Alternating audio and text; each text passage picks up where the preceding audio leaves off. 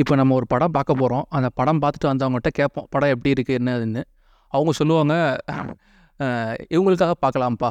இவரோட ஹார்ட் ஒர்க்காக பார்க்கலாம். இவரோட டான்ஸுக்காக பார்க்கலாம். அப்படின்னு சொன்னாலே ரைட்ரா புரிஞ்சு போச்சுரா அப்படின்னு நம்மளே புரிஞ்சுக்கலாம்.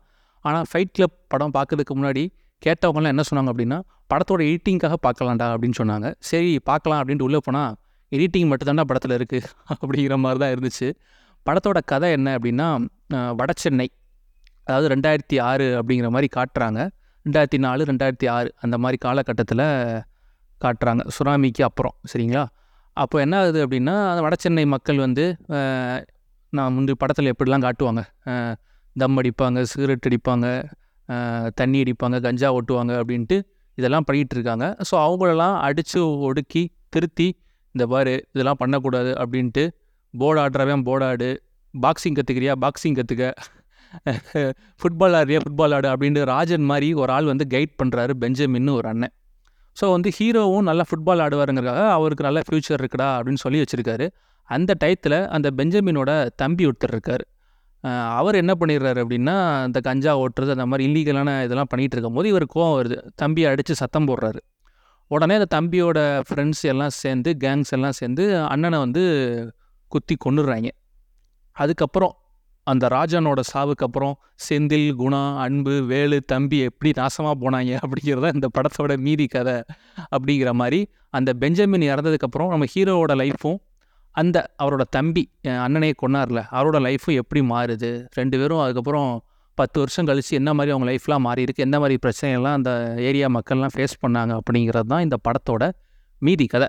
படம் ஸ்டார்ட் பண்ணோன்னே ஓப்பனிங் ஷாட்டு ஒரு முந்நூறு கிலோமீட்டருக்கு அங்கிட்டு ஒரு கேமரா வச்சு ஒருத்தன் செவரையை குச்சி நடந்துக்கிட்டு இருக்கான். இப்போ நார்மலாக ஏதாவது ஒரு படத்துக்கு போனோம் அப்படின்னா ஏதாவது போரான சீன்ஸு இல்லை ஏதாவது பாட்டு வந்துச்சு அப்படின்னா எஞ்சி தம் அடிக்க போயிடுவாங்க ஓப்பனிங் ஷாட்டே நான் க்ரியேட்டிவாக எடுக்கிறேன் பாரு அவன் நடந்து வர்ற வரைக்கும் நான் பார்ப்பேன் அப்படிங்கிற மாதிரி உட்காந்துருந்தோம்னா பாதி பேர் எஞ்சி தம் அடிக்க போயிடுவாங்க ஸோ அதெல்லாம் கொஞ்சம் தவிர்த்துருந்துருக்கலாம். அந்த மாதிரி தான் இருந்துச்சு. படத்தில் அங்கங்கே படத்தை ஃபுல்லாகவே காப்பாற்றுறது வந்து படத்தோட எடிட்டர் தான் நான் சொல்லுவேன். எடிட்டரும் மியூசிக் டைரக்டர் சொல்லலாம். மியூசிக் டைரக்டருமே கோவிந்த சந்தா சில இடங்கள்லாம் பார்க்கையில ஒரியடி மியூசிக்கை அப்படியே அடிச்சு வச்ச மாதிரி இருந்துச்சு. பட் இருந்தாலுமே அவரால் முடிஞ்ச பங்களிப்பை அவர் கொடுத்துருக்காரு. எடிட்டர் படம் பார்க்குறதுக்கு தள்ளுமாலா மாதிரி தெரியணும் அப்படிங்கிறதுக்கு படத்தை தள்ளுறதுக்கு ரொம்பவே முயற்சி பண்ணியிருக்காரு அப்படின்னு தான் சொல்லணும். என்ன நம்ம சன் டிவி சுரேஷ் மாதிரி பேச ஆரம்பிச்சிட்டோம்.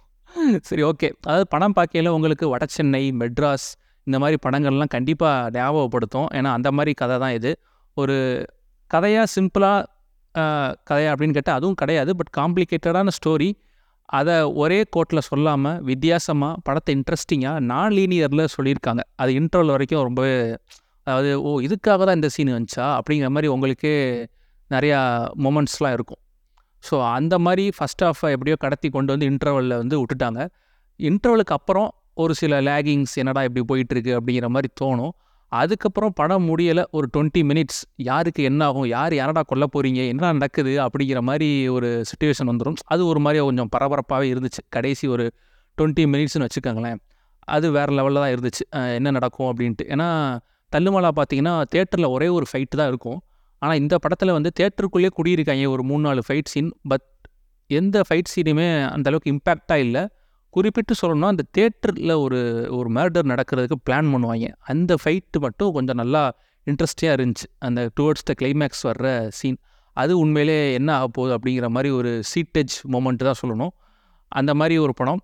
கிட்டத்தட்ட ஹீரோயினும் எதுக்கு இருக்காங்கன்னே தெரியாமல் ஒரு ரெண்டு சீன் ஹீரோயின் வைக்கணுமேடா அப்படிங்கிற மாதிரி வச்ச மாதிரி இருந்துச்சு. மொத்தத்தில் படம் பார்க்கையில ஒரு வித்தியாசமான தமிழ் சினிமாவுக்கு இந்த மாதிரி ஒரு எடிட்டிங் வந்து ஏற்கனவே இருக்குது அதாவது மலையாளம் ஃபிலிமை இன்ஸ்பயர் பண்ணி தமிழில் எடுத்தால் எப்படி இருக்கும்? ஏன்னா இதுக்கு முன்னாடி வந்த படம் தள்ளுமாலா ஆர்டிஎக்ஸ் அதெல்லாம் நம்ம பார்த்துருக்கோம். அதாவது அதில் ரெண்டையுமே ஒரு சாலிடான ஒரு ஸ்டோரி இருந்துச்சு. பட் ஆனால் இதில் வந்து அந்த கதை வந்து மிஸ் ஆகுது. அதுதான் இதில் மெயின் ஒரு ட்ராபேக்காக சொல்லணும். எடிட்டிங் வைஸ் உண்மையாகவே ஒரு யாராவது ஒரு ஆஸ்பைரிங் எடிட்டர் எடிட்டிங் நல்லா அவங்களுக்கு கற்றுக்கணும் எடிட்டிங் பற்றி நிறைய இன்ட்ரெஸ்ட் இருக்குது அப்படின்னா கண்டிப்பாக இந்த படத்தை பார்த்தீங்கன்னா உங்களுக்கு சார் வேறு லெவல் எடிட்டர் விளாண்டுருக்காண்டா அப்படிங்கிற மாதிரி தோணும். அந்த மாதிரி ஒரு எடிட்டிங் பேட்டர்ன் தான் இந்த படத்தில்.